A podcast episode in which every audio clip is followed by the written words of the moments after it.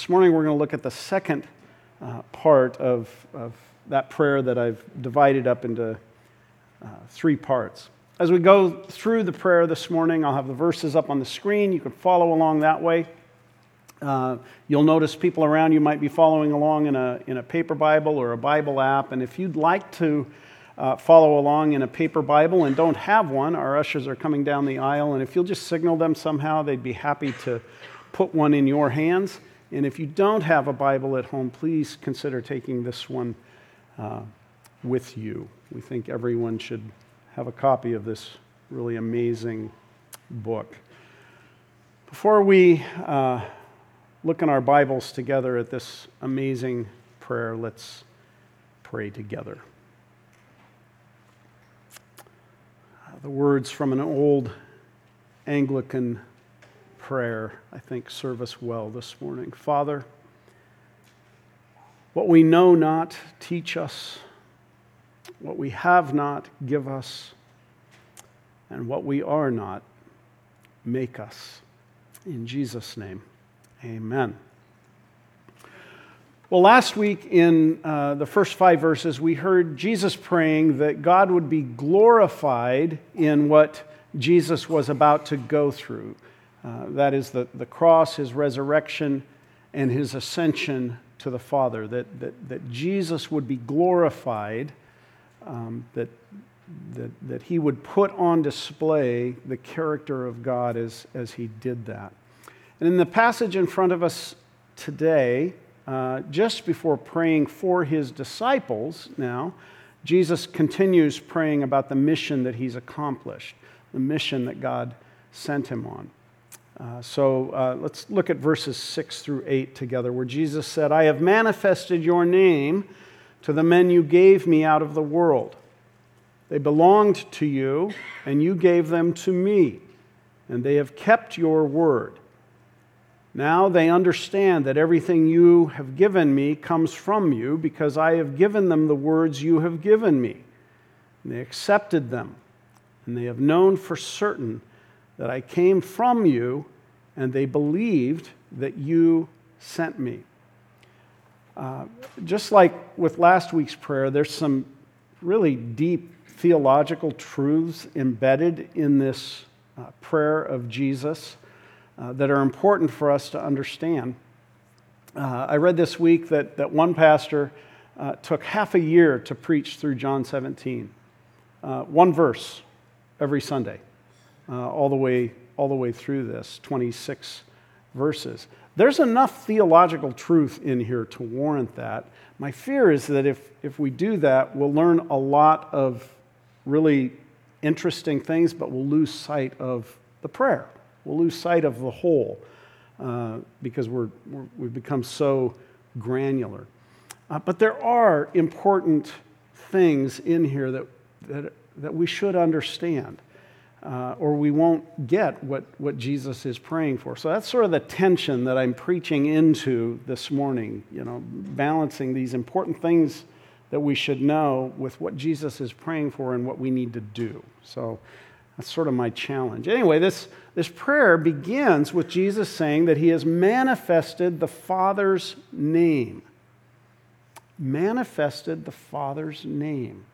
Uh, names in the, in the Bible, in Hebrew culture especially, uh, were very important. Parents named their children in hopes that the child would grow into uh, the meaning of that name, right?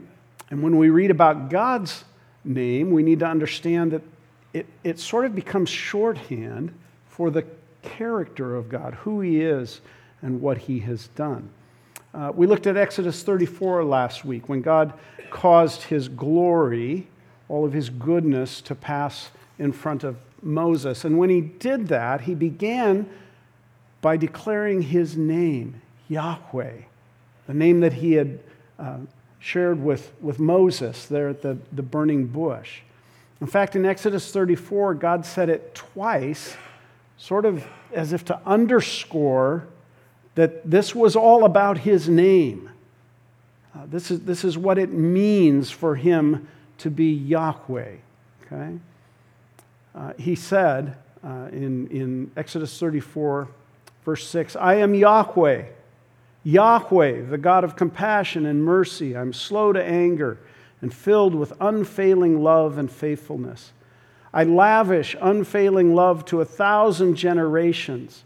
I forgive iniquity, rebellion, and sin, but I do not excuse the guilty. This is who God is, and his name is, is shorthand, uh, a shorthand way of saying who he is. So when Jesus says that he has manifested God's name, fundamentally, he means that he showed us who God is. That's what he means when he says, I manifested your name, as he's praying to the Father. He showed us who God is, what God is like. Hebrews 1 3 says that the Son is the radiance of God's glory and the exact representation of his nature, sustaining all things by his powerful word. Jesus showed the disciples who God was, he showed them the character and nature of God. Uh, throughout the book of John, and we, have seen these as we've been making our way through, um, Jesus, uh, seven different times, makes an I am statement, like I am all caps, right? Uh, and in doing that, theologians believe that he is taking on himself the name of God, Yahweh, which just very literally means I am.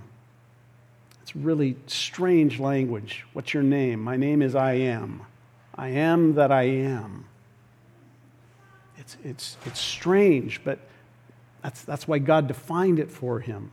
I am Yahweh, Yahweh, God of compassion and mercy. He, one one uh, professor of mine in seminary said another way of hearing this is I will be for you everything you ever need a God to be. That's a wonderful, wonderful name. But Jesus, seven different times in the, in the Gospel of John, takes on that name. He says, I am the bread of life. I am the light of the world. I am the door of the sheep. I am the good shepherd. I am the resurrection and the life. I am the way, the truth, and the life. And, and then in John 15, I am the true vine. And in each one of these statements, Jesus was not only claiming to be Yahweh, claiming to be God, but he was putting on display for those around him. He was manifesting God's nature, God's character. So that's, that's one of the first things we see just in that very first sentence there. Uh, the next thing we see in Jesus' prayer is a pretty heavy theological truth called the doctrine of God's prevenient grace. Bunch of big words there.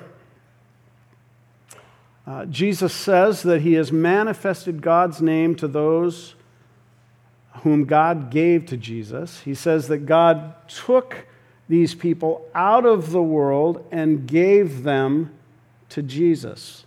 Uh, we saw similar language in John chapter 6 where Jesus said, No one can come to me unless the Father who sent me draws him. Oftentimes, when I'm praying for people, I, I pray that God would draw them to Jesus. Even this morning, I was praying for someone. I said, if you don't want to woo them, drag them. Drag them to Jesus. The important thing that, that this is telling us is that God is always the initiator when it comes to our salvation. Always, always, always, God initiates. But Jesus' prayer also talks about human responsibility because in verse 8, it says that uh, these disciples have accepted the word and believed that Jesus was sent from God. Verse 6 says that they have kept or obeyed God's word. They're continuing in that belief. And so I want to say this morning no matter how you view election, uh, when, it, when it comes to salvation, whether you're a 10 point Calvinist or a 20 point, point Arminian, or whether you're somewhere in between, like a, a calamari or something, I don't know. Some of you have no idea the joke I'm trying to make here. It's not working.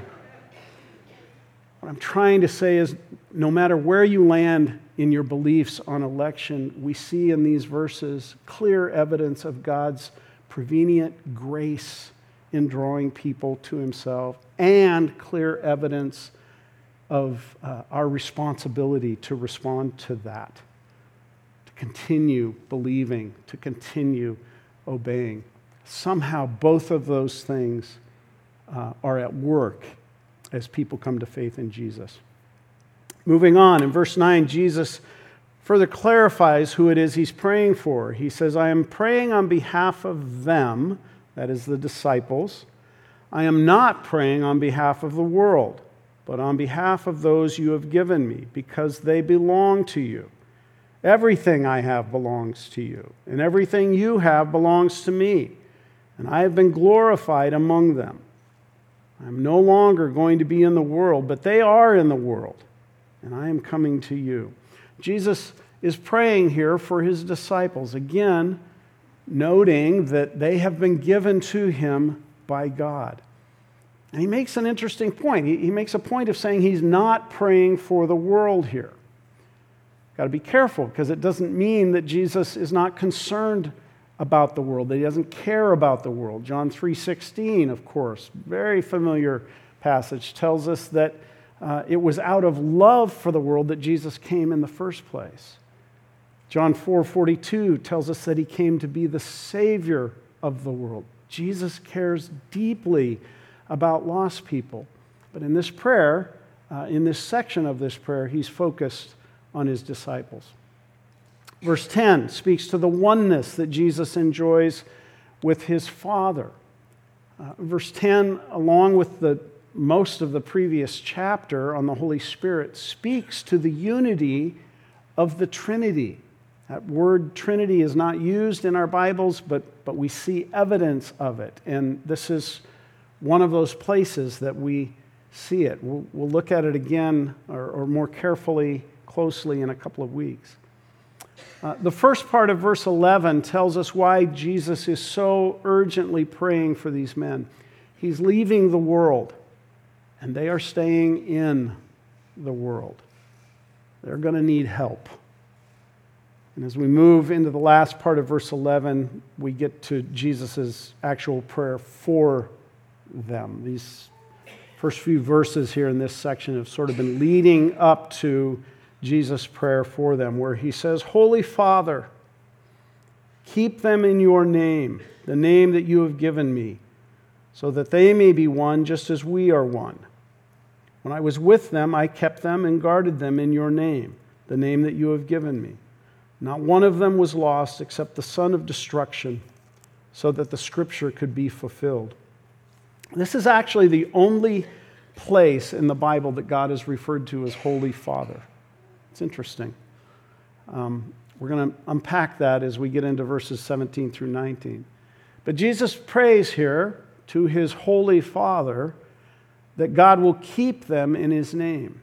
Jesus says that he, Jesus, kept them and guarded them in the Father's name while he was with them over the past three and a half years of his ministry. And again, we need to remember that name represents the, the whole character of God, who he is and what he has done. And Jesus has said up in verse 6 that he has manifested or displayed that character of God among these 11 men. And all of them were, were kept there. They continued in their belief that Jesus was the Messiah sent from God. All of them, that is, except for one the one called the son of destruction. King James Version translates this son of perdition. Maybe some of you have heard that before. Perdition is an old word that means eternal spiritual death. Um, and there's, there's kind of a play on words in the Greek here um, uh, that literally says, None of them perished except the son of perishing. None of them perished except the son of perishing. And then Jesus adds that this was so that the scripture might be fulfilled. We think the scriptures that Jesus was referring to are, are probably two. Uh, one, Psalm 41 9, and then the other, Zechariah 11. Psalm 41 9, if, if you want to just make a note of it, or you can even turn to it now, says, Even my close friend, the one who shared my food, has turned against me. Who does that sound like? Judas. Zechariah 11 talks about the death of a servant being valued at just 30 pieces of silver. And those 30 pieces of silver were then thrown to the potter in Zechariah 11. It's interesting when we come to Matthew's gospel, we read that Jesus, Judas betrayed Jesus for just 30 pieces of silver. And then that money was used to buy potter's field. And in that field, Judas uh, hanged himself. Judas's betrayal of Jesus was a fulfillment of prophecy. This is what Jesus is saying here. Um, all of them were kept by him, all of them except for Judas. Verse 13 uh, feels strange to me in the, in the middle of this prayer because Jesus says, Now I am coming to you, and I am saying these things in the world so they may experience my joy completed in themselves. It's strange because of what comes next. Jesus says, I have given them your word, and the world has hated them because they do not belong to the world, just as I do not belong to the world. This is really similar language uh, to what we heard Jesus use a couple of weeks ago in the last part of John 15 that they would be persecuted, uh, hunted down, killed, they would be hated. Why? Because of his name. And here Jesus is saying that he's saying these things so that they might experience his joy completed, filled up, overflowing in the middle of this. It's, we lose sight of this a little bit, but chapters 13 through 17 all happen on one night. Right? They're, they're all his uh, farewell discourse. How many hours? I don't know, a couple, maybe three. Not a long time since Jesus has said this. When Josh Jacobson preached uh, the passage from the first part of John 15 a few weeks ago, he showed us that our joy comes from staying connected to the true vine, remember? Uh, and we stay connected, Jesus says, to the vine by obeying his command to love. And here, when Jesus is praying for these same men, he prays these same words, almost identical phrases, out loud uh, as, as a request to the Father and a reminder, I think, to these men. Hard times are coming. So stay connected to the vine, obey the command to love, and you'll discover the joy of Jesus in the midst of it all. Well, so far uh, in this section of Jesus' prayer, we've, we've seen a number of, I think, important truths. We've uh, heard Jesus say that he manifested or put on display the name or character of God. He's, he's the exact representation of God, as Hebrews 1 3 says. We heard Jesus say again that God is the one who draws people to Jesus, but that we are responsible for belief and, and continuing in that belief. And as he began to pray specifically for the disciples, Jesus prayed that they would be kept. Uh, some of your translations say kept safe in God's name. What he means is that they would, they would keep on believing, even when it got really hard.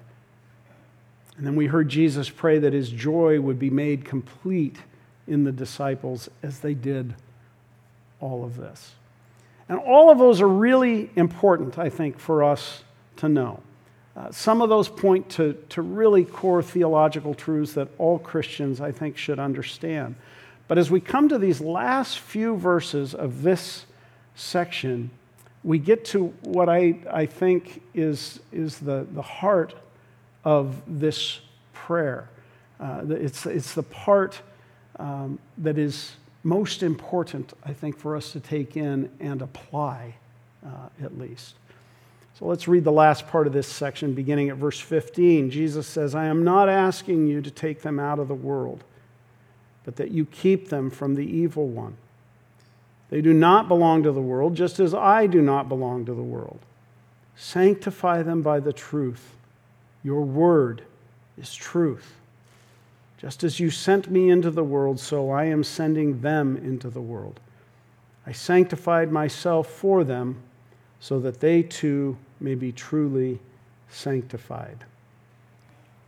There's several key words um, from Jesus' prayer and really from the Gospel of John that sort of converge for us in these five verses. Um, four words in particular uh, that I want to uh, spend our, the rest of our time uh, looking at here. The first, the first word that I want us to look at is the word world.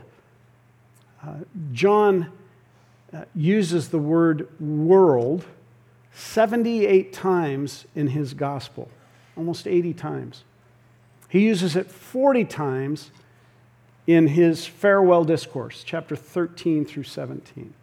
He uses it 18 times in this prayer, chapter 17, and 14 times in this section that we're looking at today, verses 6 through 19. And we learn in this prayer that the disciples have been given to Jesus by God out of the world, verses 2 and 6, but they are not taken out of the world, verse 15. They are hated by the world, verse 14, but find Jesus' joy made complete in them as they obey his command to love. Verse 13, pointing back to chapter 15. Uh, specifically, I think it's 1511. They no longer belong to the world, verse 16, but are sent into the world, verse 18. What is going on here? Well, I think if we're going to be successful followers of Jesus, our view of the world, at least according to John, our view of the world is really important. And if we're going to successfully follow Jesus, we're going to have to conform to his view of the world. He loved all the people in the world, John 3:16. But he did not love the values of the world, a world intent on rebelling against God.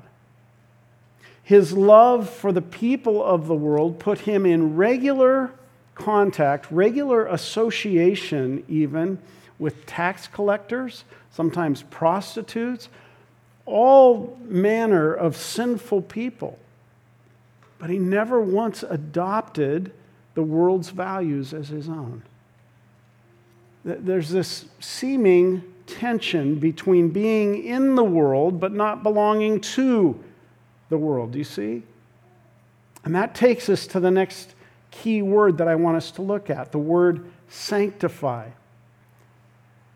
Uh, the, the root of the word sanctify is hagios. Uh, we, we first encounter this word in, in this section today in verse 11, where Jesus addressed God as his holy Father. Uh, we tend to think of holiness as, as purity, and it, and it certainly carries that meaning with it. But at its core, uh, the word means to be other, to, to, to be set apart, to be consecrated. And all the way through the Bible, uh, we see that those who were consecrated were set apart for something as much as they were set apart from something. Okay? Uh, so in the Old Testament, when the priests would consecrate themselves, they would go through uh, a, a purification ritual to set themselves apart from sinful behaviors. But the intent was never just to be set apart from those things, but uh, to be set apart for the work of God. And, and so, what is happening here is Jesus is asking his holy Father, Hagios Father, to make holy or to set apart, consecrate, sanctify his disciples for something. This, this word sanctify is also um, uh, the, the root of, of where we get uh, the word saint from. Paul says that every believer, all of those who in this room claim the name of Christ, are saints. Sanctified. That's, that's what it means. So, how does this happen? How does, how does God sanctify us? Well, it takes us to the next word, or pair of words, really, that I want us to take note of the words truth and word. Jesus prays that his disciples will be sanctified by the truth, and then he defines the truth as God's word. Sanctify them by your truth. Your word is truth. Now, inside the church, not, not so much outside the church, but inside the church, when we say God's word, that's sort of code language for what? Yeah, Scripture or the Bible. Sort of. Uh, the, the Greek word underneath our English word, word, is logos. Uh, John uses it 40 times in his gospel account of Jesus. Almost every time that John uses the word logos, uh, he is referring either to Jesus himself or the message about Jesus. Uh, probably most familiar and most clear to us is in John's prologue to, to the whole book. Uh, in chapter 1, John told us that the word, logos, was with God in the beginning, that the logos was, in fact, God, and that the logos became flesh and dwelt among us. You remember? We often read that at Christmas time. Who is the Logos that John is talking about that became flesh and dwelt among us? Come on, you know. Thank you. Felt a little bit like Sunday school there. Jesus. You're right. That is who John is talking about Jesus. See, for John, when, whenever he talks about the Word of God, he's not primarily talking about the Bible. He's primarily talking about Jesus. Uh, Jesus himself kind of does this in John 5. He rebuked the religious leaders for searching the scriptures, thinking that the scriptures contain eternal life. But Jesus said, What? The scriptures point to me, he said. Scriptures point to Jesus. Now, just in case any of you are freaking out a little bit here at what I'm saying, is the message about Jesus contained in the pages of the Bible? Yes. Do I need to say that again? Yes, it is. Should we read our Bibles to understand who God is and how we should live? Absolutely, yes. Should we read our Old Testament sections as well? Yes, we have to, we must.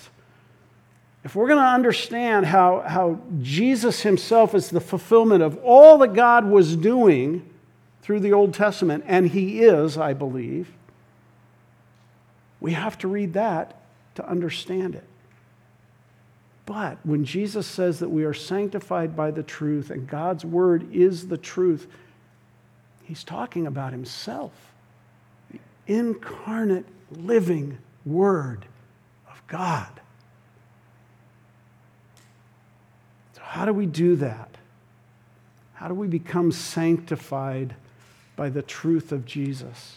Well, we do it by marinating ourselves in Him, by allowing His Holy Spirit to teach us and, and lead us in our understanding about Jesus, reminding us of the things that he said and did by becoming more and more and more conformed to the image and likeness of Jesus. And the primary way for us to understand who Jesus is is by spending time in the Bible that tells us what he did and what he said, what he valued. We do it by spending so much time with Jesus in the Bible that we begin to think like him and talk like him and act like him. You see? And the more and more we do that, the more and more we will look like Jesus, and the less we will look like the world. And that takes us to the fourth key word in these five verses, and that's the word sent. Uh, as I said earlier, sanctification is always primarily for something, not just from something. And here in verse 18, we see what we are to be sanctified for. We are sanctified to be sent into the world. That's the purpose. Uh, the, the Greek word underneath our English word sent is apostello. It's where do we get apostle from? In the Latin translation of the, of the Bible, the word is missio. Where do we get mission from? Jesus was sent on mission by God to seek and save the lost, Luke 19:10. And here in verse 18, he says that just as God sent him into the world, Jesus now sends his disciples, and by implication, us, I think, into the world. Kent Hughes has said that it is possible to go womb to tomb in a hermetically sealed container decorated with fish stickers, abandoning our culture to the devil. We need to ask ourselves honestly if we have functionally removed ourselves from the world. Christ prays that we will not. I went to a Christian high school, and uh, there are a lot of reasons that I'm really grateful for that experience. But I got to tell you, I, re- I remember thinking, my gosh, these people would buy their groceries at Christian Supply if they could. Some of you are, this is still dawning on you what I'm saying. They were so isolated from the world. They wouldn't touch anything that they perceived belonged to the world. It was really sad because they missed the point of what Jesus was saying. We were meant to be in the world, even though we don't belong to it. We don't share their values. In verse 19, Jesus says that he sanctified himself, meaning he consecrated himself, committed himself to the, the mission that God had set out for him, so that we too might be truly sanctified because Jesus was obedient to God in humbling himself, even to the point of death, something we'll remember together here in a few moments. Because Jesus did that, we too can be obedient to God, sanctified, consecrated, set apart for God's purposes. And it seems really clear to me from Jesus' prayer that God's purposes for his followers is to go into the world and tell people who Jesus is. So, as I, as I close, I want to acknowledge here that what Jesus is saying is not easy. It's not. Um, I think one clue is the very fact that the Lord Himself prayed for this for His disciples and, and prays for their protection as they do it probably is an indication that it's not easy, right? We need help. And as his modern day disciples, we're going to need God's grace and, and help and, and power to be the people who have been saved out of the world, only to be set apart, sanctified, and then sent back into the world as witnesses for Jesus. I'm thinking there are probably three takeaways in this morning's section of Jesus' prayer. Three, three things that we really have to consider uh, if we're going to be true disciples of Jesus. The first comes in the form uh, of a rebuke. I thought about changing it to C so I would have three C's, but I didn't. In his prayer, Jesus said that his disciples no longer belong to the world, just like Jesus doesn't belong to the world. And I wonder this morning if any of us can say that we have lived in the world uh, without being compromised by the world. I know I can't. But, but you see, we can't say amen to Jesus' prayer for protection from the evil one. Thank you, Jesus, for praying that for me. And then continue to dabble in things that we know are not from God. We just, we can't. We have to marinate ourselves in the Word and let His truth change us. As Paul said, being transformed by the renewing of our minds. So if you call yourself a Christian and are still dabbling in sin pursuing worldly values that will never satisfy you, let me say it plainly stop it. Stop it. Repent. That just means turn around and follow Jesus. That's the first thing. The second thing I think is clear from this prayer is that we have a job to do. We have been commissioned. Uh, some people refer to this prayer as Jesus' commissioning prayer. Uh, a lot of times when we commission uh, new missionaries, we'll, we'll, lay hands on them and, and pray for them as, as they go out. That's sort of what Jesus is, is doing. We are sent ones. We are. We have been set apart, sanctified, consecrated to go into the world manifesting Jesus, just as Jesus manifested to the world the Father. We're sent into the world to put Jesus on display. See, we're not saved just so we can be saved. Hallelujah, I'm saved. Okay, you missed the point, right?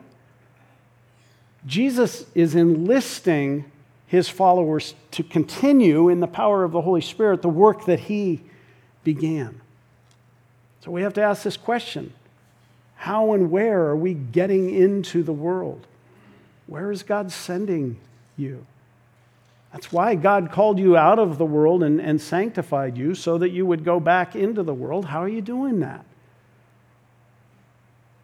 How are you doing that in your neighborhood, at your, at your job, at school? at the gym, at the grocery store. Not the Christian supply grocery store, the real one. See, you've been commissioned by God to carry the good news about Jesus to a world that desperately needs to know him. That's our job, okay? And then lastly, I want to suggest that there's a comfort uh, for us in this prayer. The fact that Jesus prayed this and continues to pray this for his disciples and for us should be a comfort to us. Uh, we're not in this alone. Hebrews 7:25 says that Jesus ever lives to make intercession for us. Jesus is seated at the right hand of the Father praying for us nonstop. That's what he does. James 5:16 says that the earnest prayer of a righteous person is powerful and effective.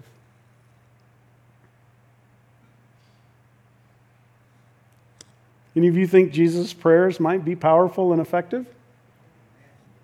yeah. Yeah. So do I. I'm comforted, encouraged, knowing that He prayed and continues to pray for me and for you. And beyond that, Jesus promised His Holy Spirit to help us in this commission, this job that we have been given. And so He leads us and reminds us of the important things we need to remember about Jesus, to, to say about Jesus. He protects us. We're not alone.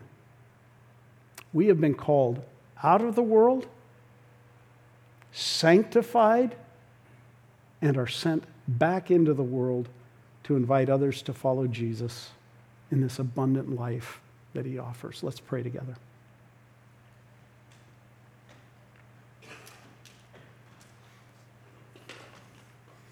Holy Father, thank you for calling us out of the world and giving us to Jesus.